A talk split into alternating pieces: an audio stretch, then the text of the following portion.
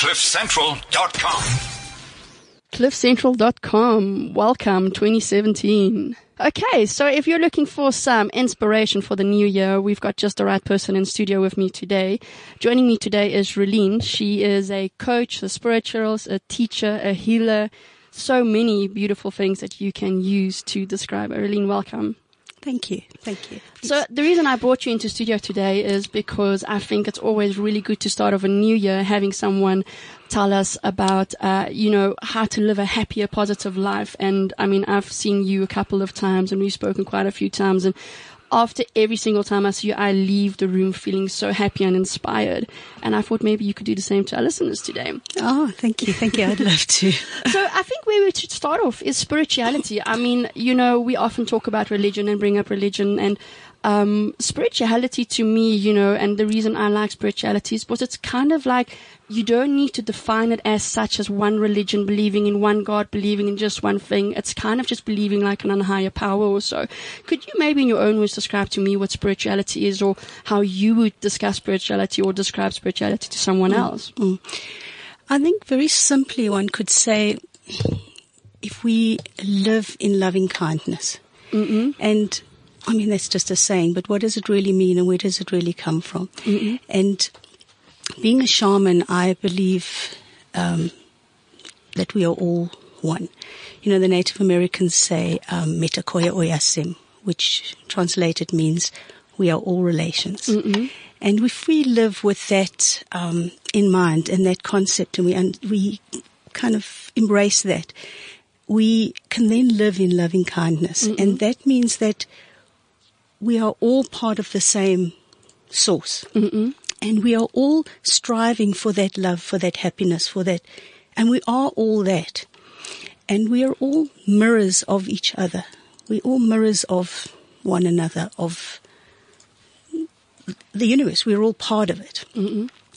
And living with that and having that in mind, we live with an open heart. And an open heart means that we are able to understand and to respond to things. Mm-hmm. And responding to things makes us see things very differently. You know, I mean, this, I keep reading how awful 2016 was and we all want to move on and live happily and make this new year better. But what does that really mean? You know? And it's what lessons are we getting from all of these experiences? Mm-hmm.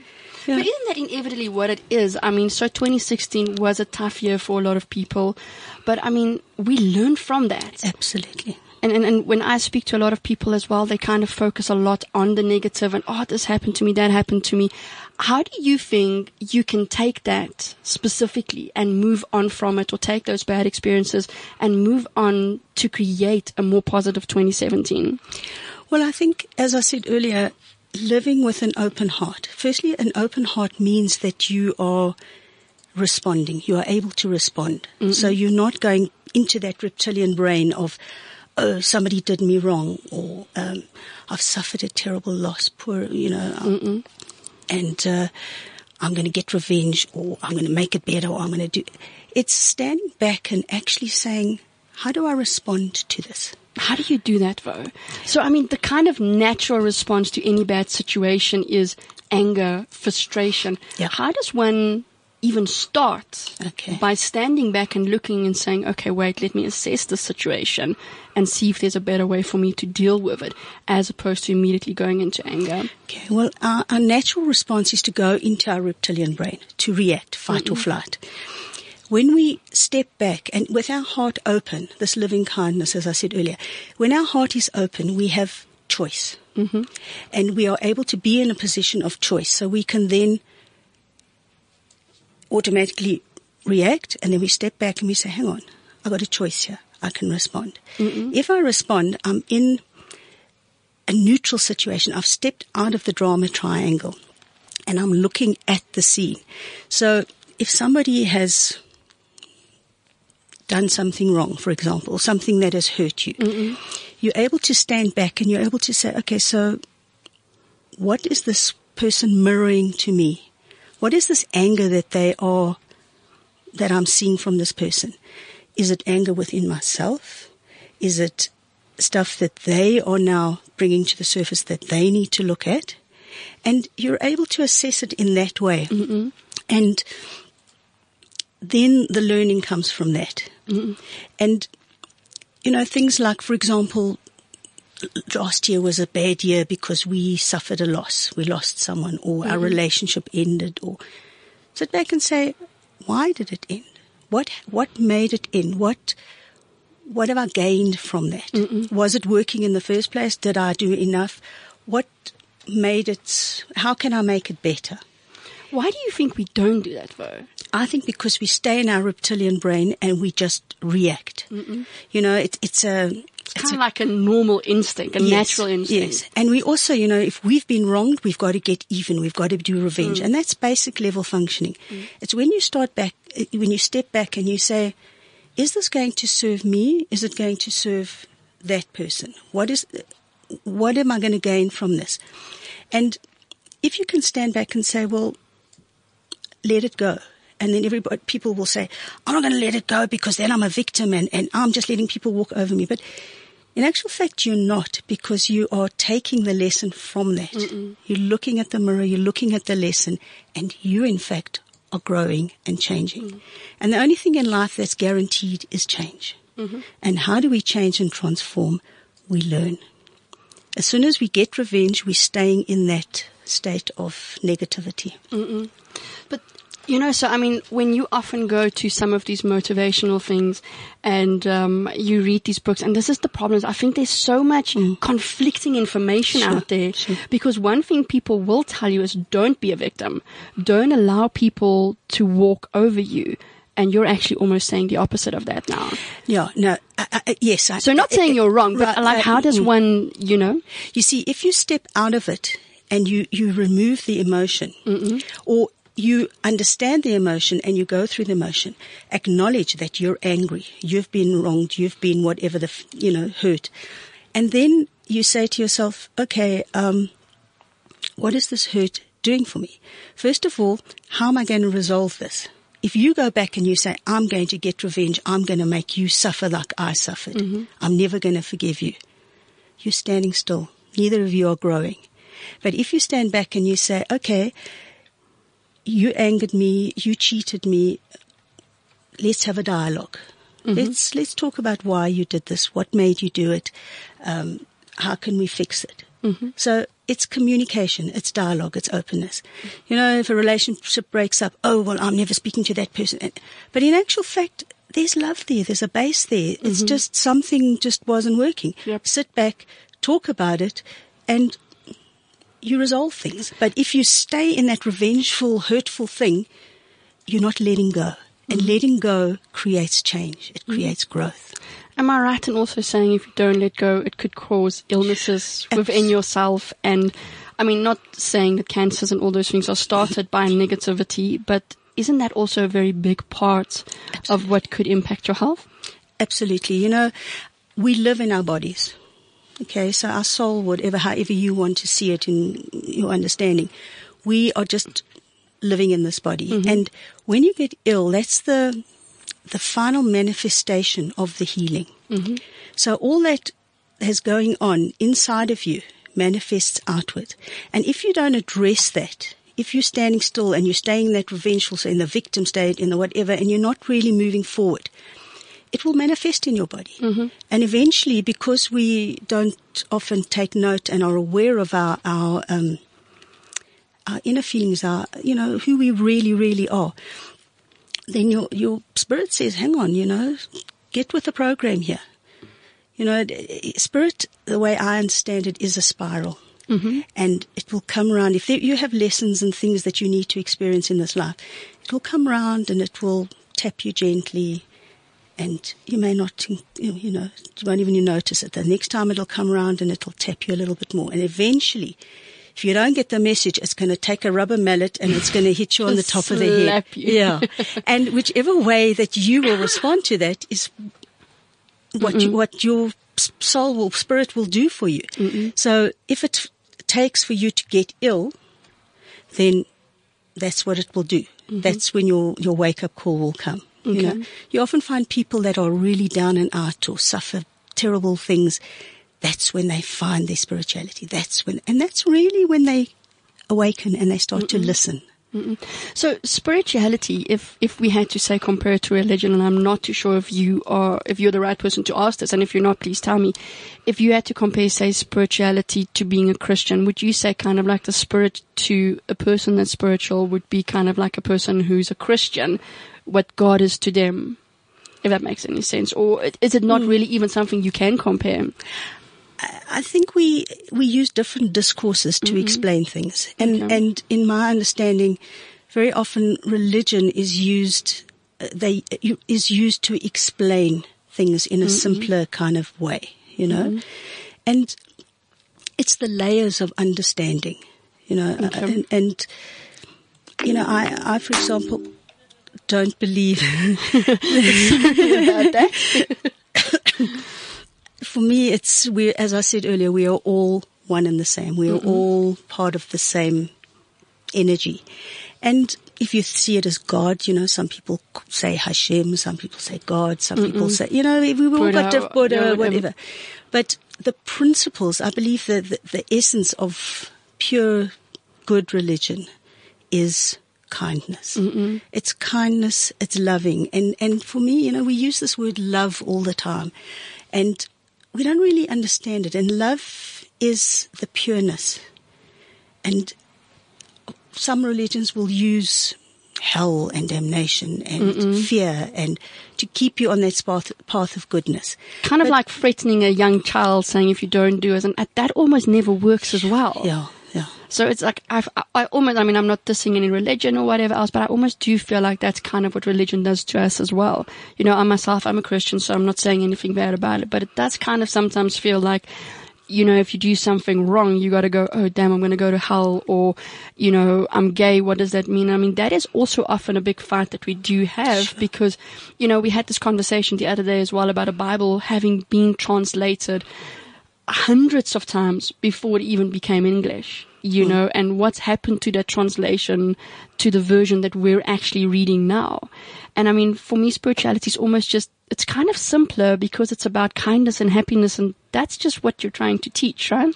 You know, it, it, for me, it's getting rid of all the dogma and all the restriction that mm-hmm. religion. And I mean, I've as a, as a young child or as a teenager, I went from Jewish synagogues to Christian to mm. you know all kinds of things to Buddhism to this to that, and eventually I sat back and I thought we're all actually striving or trying to understand the same mm. thing.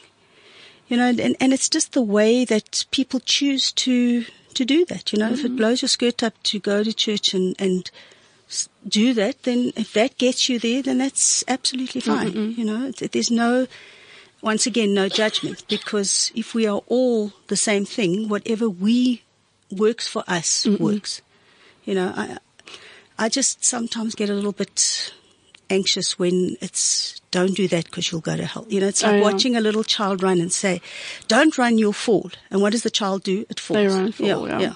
So let the child run, and when he falls, get up and he'll scrape. You know, he'll wipe up the whatever and carry on. That's his learning. And you know, some people like those restrictions. They like to be told things, and it's fine. If it works for them, it works.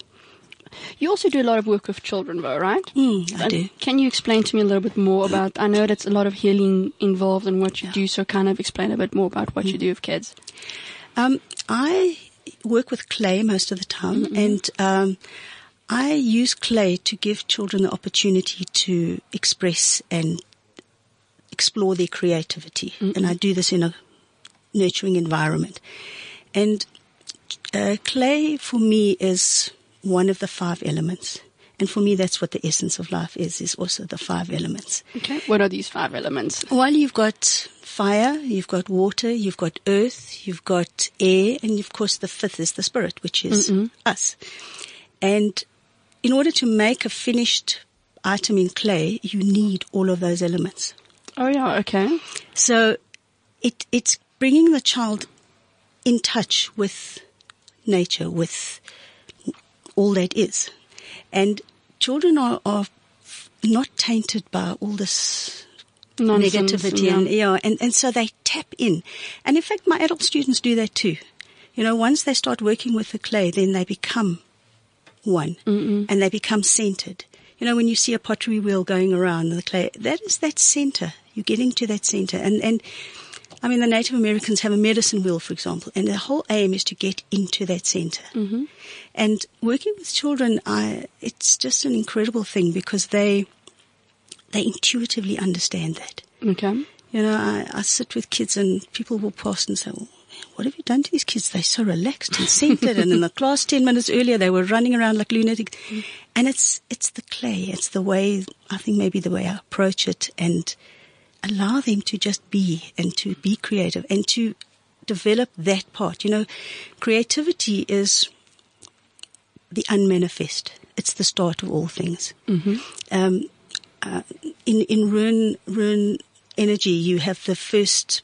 Uh, there's a, a rune symbol that's called Ur, and that's the unmanifest. That's where everything comes from. Okay. It's your wild, untamed ox, for example, and that's what we all have. And the biggest thing that you can give, the biggest gift you can give to a child or to yourself, is exploring your creativity. Just allowing yourself to be.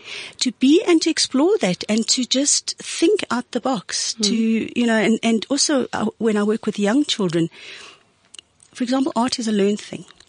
And we learn how to draw you know uh, it, it's you got to learn about foreshortening you got to learn about perspective. It's there's a lot of technical stuff that you learn about and when you work with clay it's three dimensional so if you make a table you know that a table's got four legs and you put four legs on if you were drawing that, you, you know, a child will draw those four legs, but they'll come out the top of the table because they haven't learned how to Yep. foreshorten.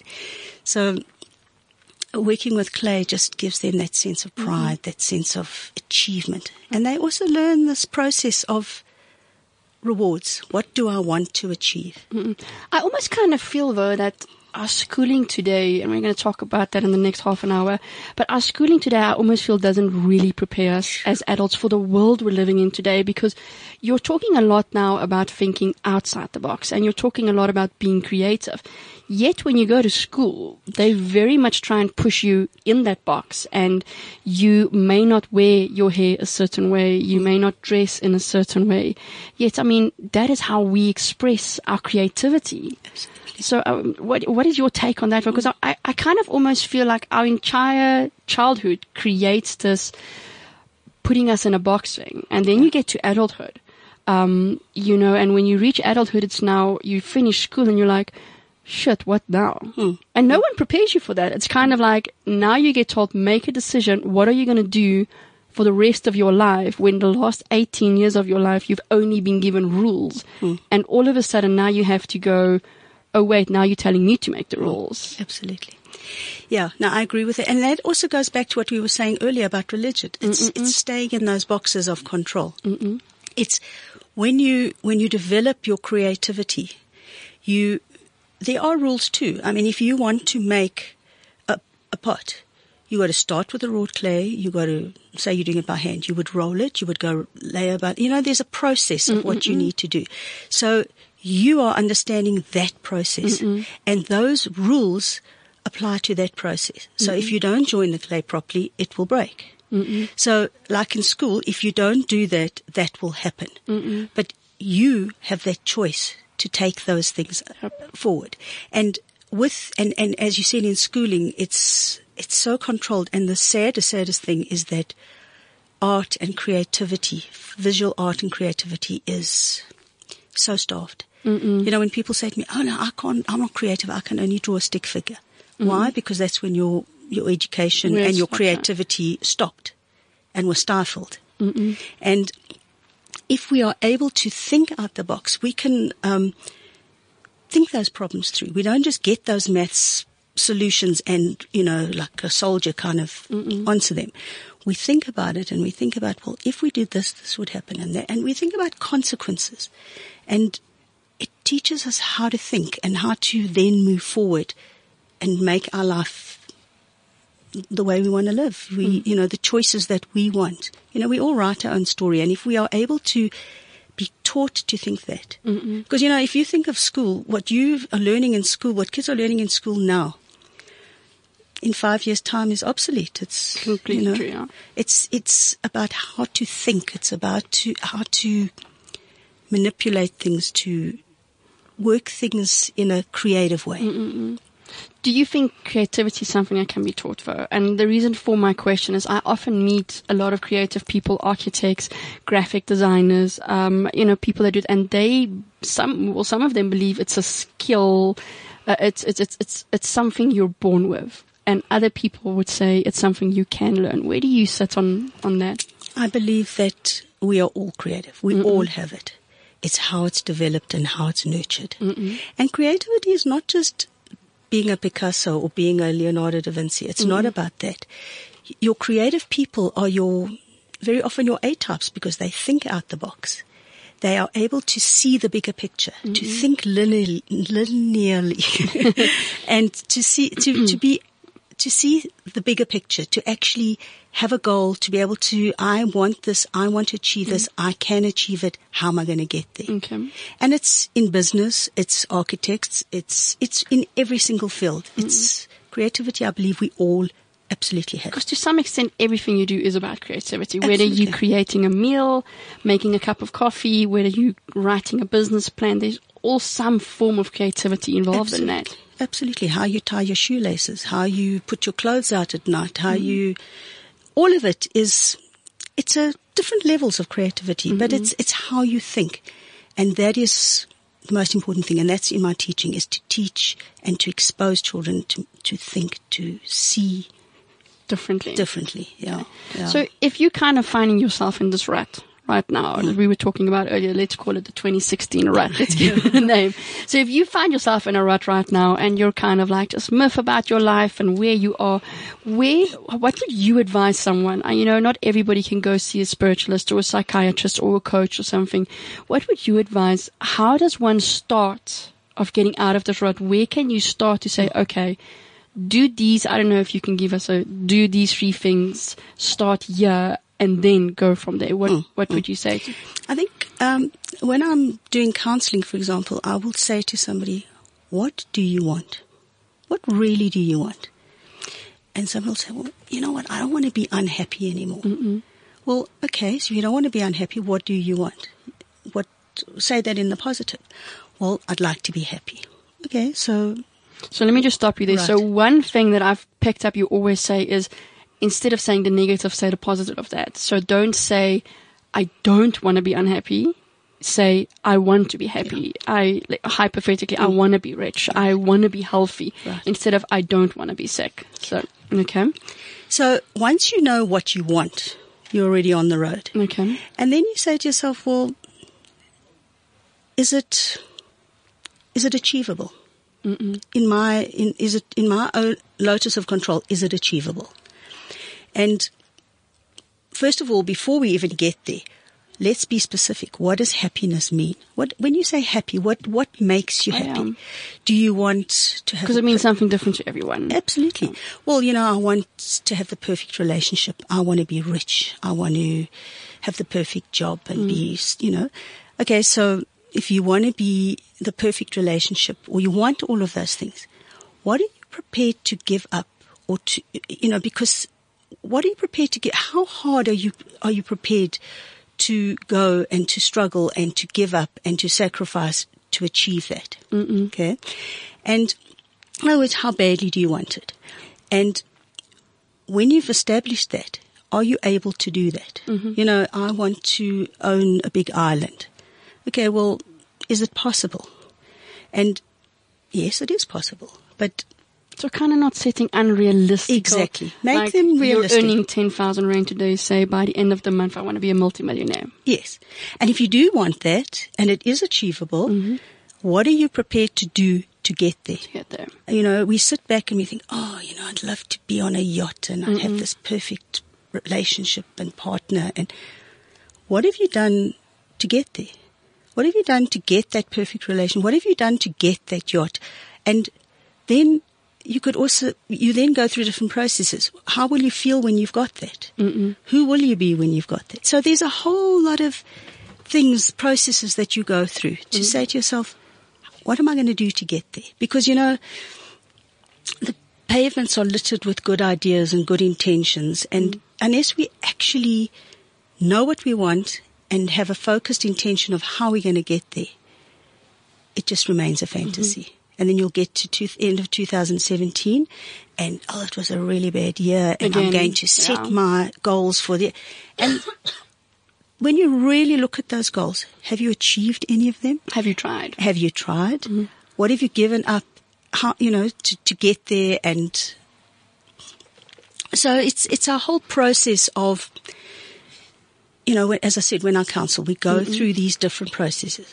What do I want? And then say to yourself, how long is it going to take me to get there? Give yourself a time limit. And then test yourself and say, okay, I've, I'm giving myself six months to achieve that. Mm-hmm. And then you achieve that. And then you set yourself a next, Next goal. Yeah. Mm. And you also go into uh, sort of into the future. You future kind of what we call future pace. And you'll say, mm. all right, so I can see myself sitting on this yacht. And how will I feel? Who will I be? Mm. And, and you actually start to visualize it. And that's the creativity. That's part of the mm. creativity. It's kind of like The Secret. Because The Secret, I don't know if you've seen The Secret, but it kind of teaches you the same kind of thing in, I think, a different way, right? Yeah, yeah. Look, it's it's the visualization mm-hmm. of you can get it if you want it, and and that is the reality because we we write our own script.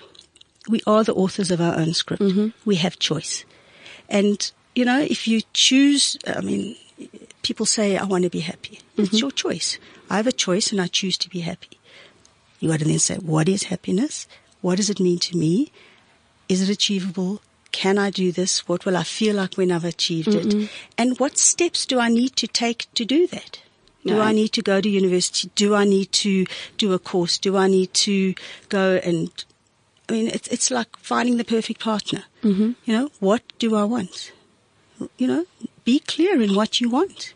And then, in the way, in the secret, you put it out there. Mm-hmm. So you know what you want. So the person that's there picks up that energy and will Mirror go- it back. mirror it back, which goes right back to the loving kindness. I think it's You're kind mirroring. of, if I'm hearing you right, it's kind of a lot about taking ownership of your own life because I feel like we blame everybody else for the problems in our life.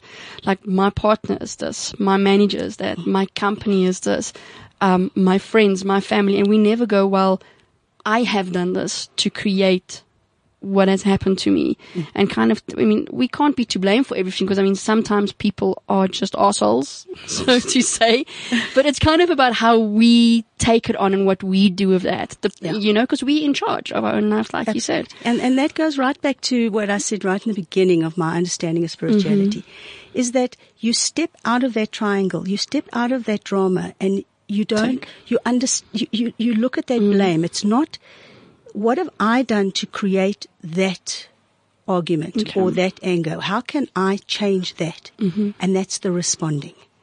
And when you respond, you, your heart is open, you're able to respond, and then you're able to make change. So it's as soon as you start blaming and it's their fault and the government and, And- they and- did me wrong and they cheated, you're not taking ownership of it. Yep. You're not looking at it as a learning, as a mirror of what is going on around me.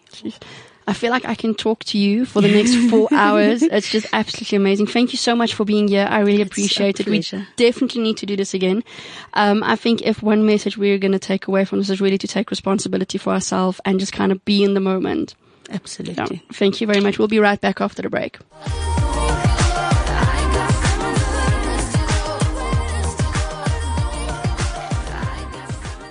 All right, we're back. So, um, if you would like to join in the conversation, you can WhatsApp us on 079 748 2090. Alternatively, you can also tweet us at cliffcentral.com.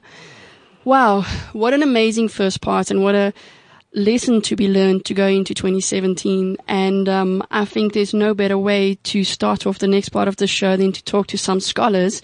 So in studio, I still have Rulene, who is the mother of Sydney. Um, so Sydney, you just finished matric, right? Yeah. And you just got your results. Yeah, I just received them the few days ago. You want to share some of them? You don't have to say percentages, but just tell us how amazingly you've done. Um, I got six distinctions and one B. Okay, great. And then we have Nadia staying with us as well. She's just finished her first year varsity. Hey, Nadia. Hey. And how did your first year go? Um, well, I really enjoyed it. Um, it was great. I loved it. Um, I didn't really have a second semester, but I loved it. Okay, we're going to touch a little bit on that second Yeah. semester part. That's the touchy part today. And then with us as well, we've got uh, Tanya, who's Nadia's mom. Welcome. Hi, Lisa. So um, we've kind of just thrown the parents in here. Initially, I was just going to chat to the kids, and the reason I thought it would be fun is because you know school is not just stressful for the kids; it's also very stressful for the parents, don't you think? Yeah. Yeah. Okay, so I think let's first start off with matric, right? So explain how's school going nowadays? I mean, I haven't been in school ten years. Is it still easy?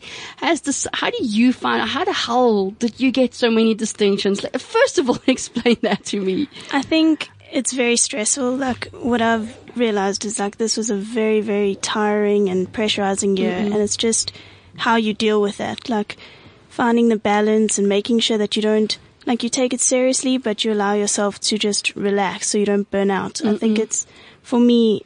How I got my marks is I just kept my goal in mind. I just had Okay. to keep what I wanted and my ambition in mind so that I could achieve it. When I got tired, I thought, is this going to help me achieve my goal? And it wouldn't, so I had to push. Okay, so I see mom's rub a little bit off there on you, hey?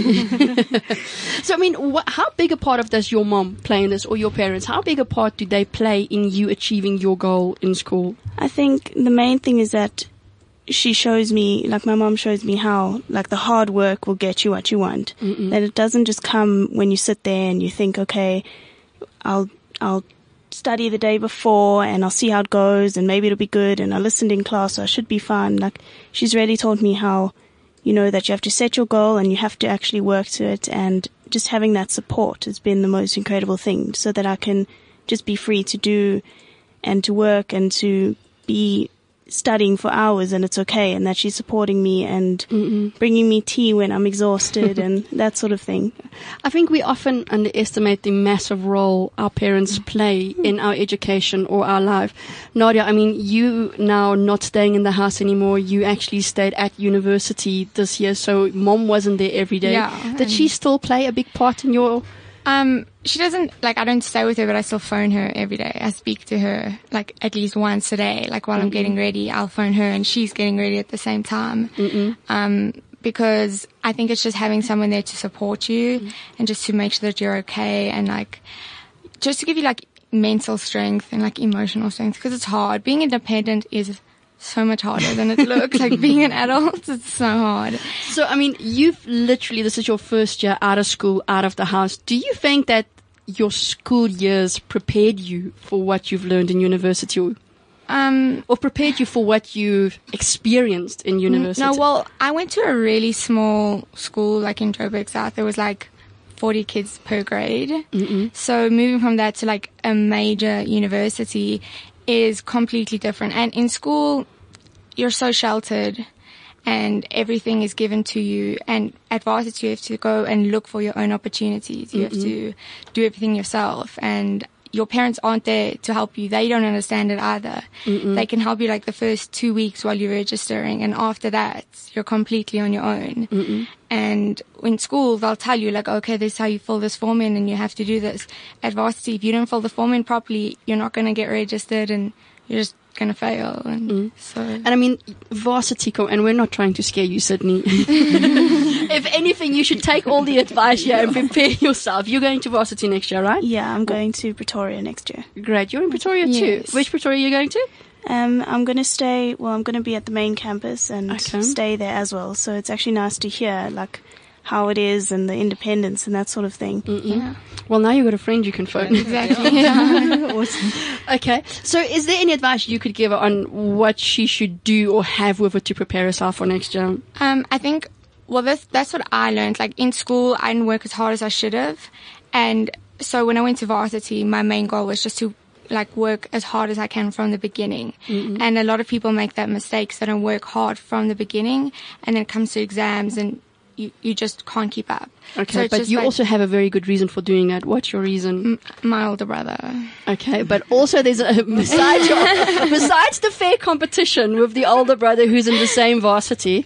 Um, your mom was telling me earlier that you have a goal of where you want to go, where you want to work, and what you want to do. I really want to work at Norton and Rose Fulbright when I'm done. If anybody's listening from Norton and Rose, you can contact Nadia on the following number. And um, so I'm really like I'm really trying hard to because I know how competitive it is. Mm-hmm. And so from day one, I knew that I had to be better than better than everyone else to get into mm-hmm. like the major so you've done exactly what Relene told us in the first half: is you've got a goal, and you know exactly what you need to get there, and that's fantastic. And it and it is extremely hard at varsity because you're so isolated and you're so alone. But like you're not, don't, don't worry. But She's like, just- it's a horrible, but don't worry, it's not really horrible. yeah, like it's not. It's, it's if you enjoy it, you do. It's great, but you have to work so much harder than you did in school, Mm-mm. which might sound terrible because you just finished a very tiring year. But yeah, Don't you guys kind of think that or feel that if you took a break after school, like maybe took a year off, and parents, I'm not encouraging that at all, I'm just mm-hmm. asking, if you had like a year off, just relaxing, taking a break, that your first year at university might be easier, or Sydney, well, I'll ask you secondly, if you feel like maybe taking a break before jumping into university won't be more beneficial for you. I think for me, I know that taking a break would completely throw me off. Like Okay. I'm someone that loves routine, and I'm sure Oh, okay. as like a gap year, you can have a routine and you can learn a lot. I think there's a lot of benefit in it.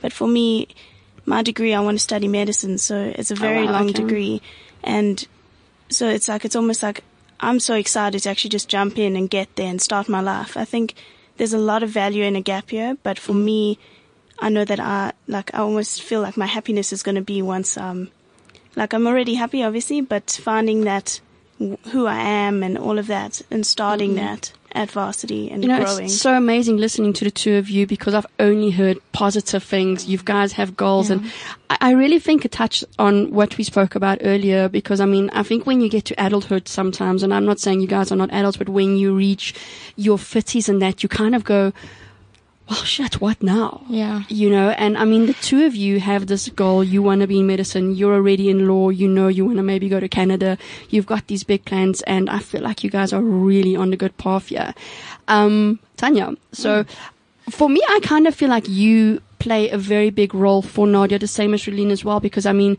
these kids are amazing. And I mean, a lot of young kids that I speak to that are out partying, getting drunk and that, you know, when you speak to them they don't really know where they want to go to. What have you done? I mean, you've done something right. Yeah. I've worked damn hard. damn hard. No, I've just been there all the time. You know, I've supported, I've cried when they cried. We've worked hard and I've supported their dreams. You know, and I'm so proud of them.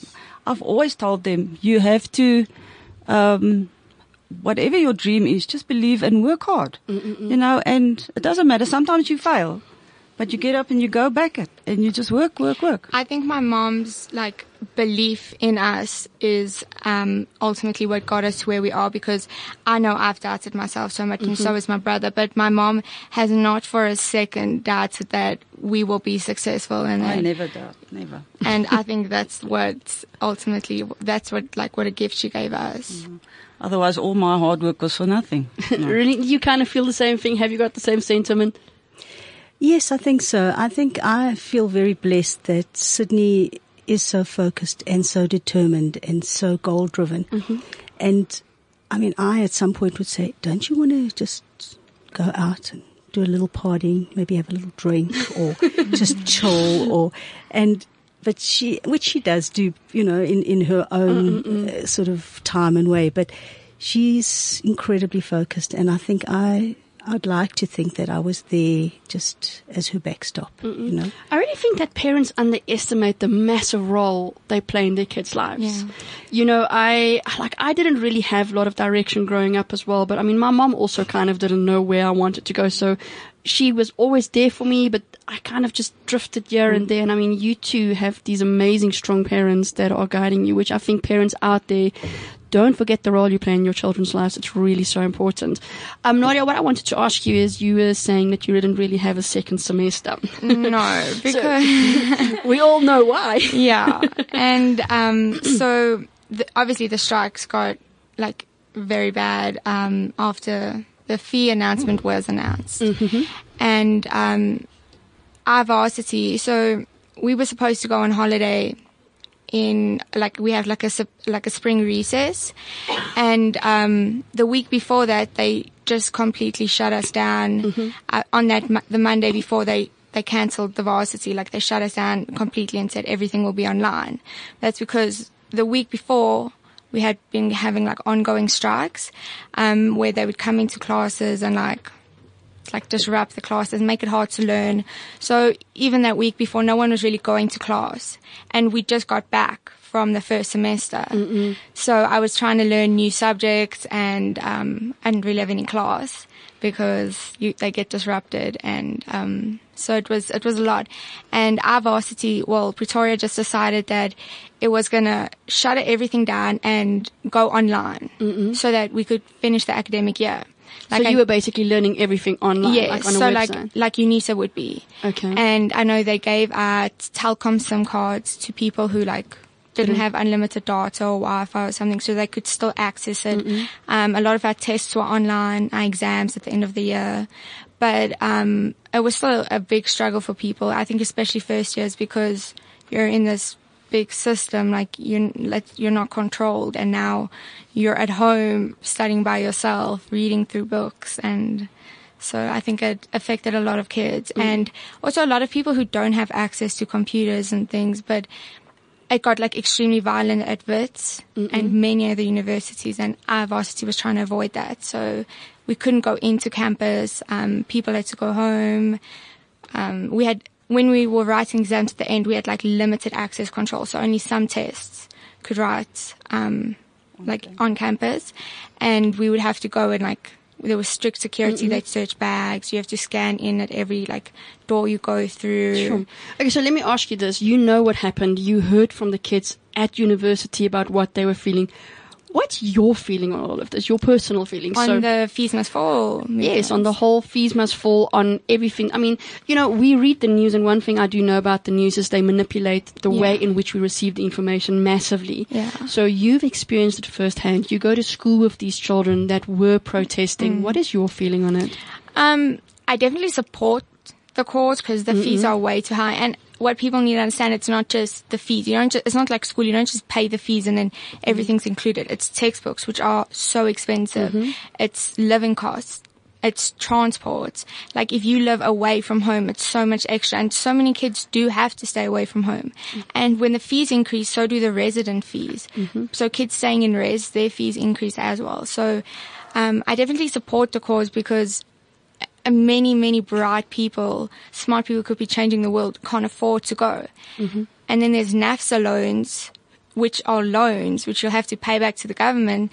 But to be able to make it, your annual household income has to be 120,000 per year. Oh wow. Okay. So, So- if you get below that, you don't qualify. Yes. No, So- well, if you get above that. Okay. So you have to Oh, be okay. devastatingly poor. Well, you know, like you have to be really poor to get that.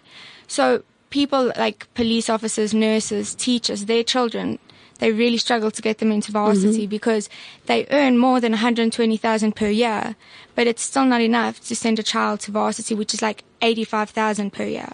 Oh wow. Okay. So it's extremely expensive. Like there's co- like sometimes you'll use a textbook just for a semester and then you'll have to buy another 800 rand textbook second semester. Okay. Is there any kind of swap out of textbooks that you could do? You can, but it's really hard to find. Uh, There's no Good quality, yeah. good there's condition. and there's no there's nothing set up like that at the varsity. So like I support the movement. It's just um and I know uh, the system needs to change. I understand when they say that it's been commodified because I do think that they're starting to make a profit off of students in all the ways. The textbook companies, everything in general. Um, but I don't think shutting the system down is helping the, is helping the system. Mm. I do think it needs to change, and I understand the decolonization of it. And although I I can't really understand it because I've like I've never been oppressed, but I understand. And support it, basically. Yes, I support it, but I don't think by shutting it down we're achieving anything. I think the government needs to play a more active role, and the government's corrupt. So it's very hard to get That's them a whole to come show. to the party. it's very hard to get them there, and so and it's controversial, and it's very racial and Yeah, eh, it's, it's, it's a very hot very temperature at the moment. yeah. about. Sydney, I mean, going into university, you've obviously watched and followed the news about everything happening at university. How does that make you feel? You know, I also I support it and I can understand. Of course, I've also you know I've never been in the press, so I can't really completely understand. But I can I can identify and see what they where they're coming from and and like I support it because everyone deserves the equal opportunities and all mm-hmm. those things. But I think like the approach is just it's not okay with all the violence and that you're actually stopping someone else from learning mm-hmm. to get yourself to learn. It's just it's Kind it of doesn't Counteract of Exactly. And for me, it was scary because I was hearing how, you know, oh, well, the first years might not finish. They might not write exams, so they might have to repeat the year. And then what happens to me? Do where do you go? yeah, do I have to take a gap year? Do I have to do A levels or do I have to, what do I do? Where, and we were never told anything really because everything was kind of wishy washy. Yeah. yeah. Mom, how did you deal with all of that? I mean, you're sitting at home and you're watching the news, It seeing was frightening. Mm-mm. Nadia would send clips where she's locked in buildings. buildings and strikers outside. I was neurotic. It was horrible. But I also felt sorry for her because she was so excited about her first year. Mm, mm, mm. Her first two weeks of initiation she couldn't have because of strikes. Oh wow. So it started that way. Um, she's so passionate about studying and going to class and not being able to do that. I felt sorry for her. Um, it was hard. You know, it was hard for her to not be able to sit there and study and be part of this institution that she loved so much. But she did well. Um, I just think the strike, they shouldn't be striking at varsity itself. Go to the government, go and strike there. Go and make their the life problem is. difficult. Yes. I think a lot of people don't Yeah. realize that the universities are not really the people controlling the- this. The problem is sitting at the government itself. That Go they're the people managing. Go and yeah. burn their buildings. They're burning books that are hundreds of years old. You know, and you can never get that history back. Yeah. Yeah, it doesn't make sense. Go and burn. Go and burn the government down. Go burn their buildings. you know, it doesn't make sense. Why disrupt the kids True, yeah, want to study? It's our future.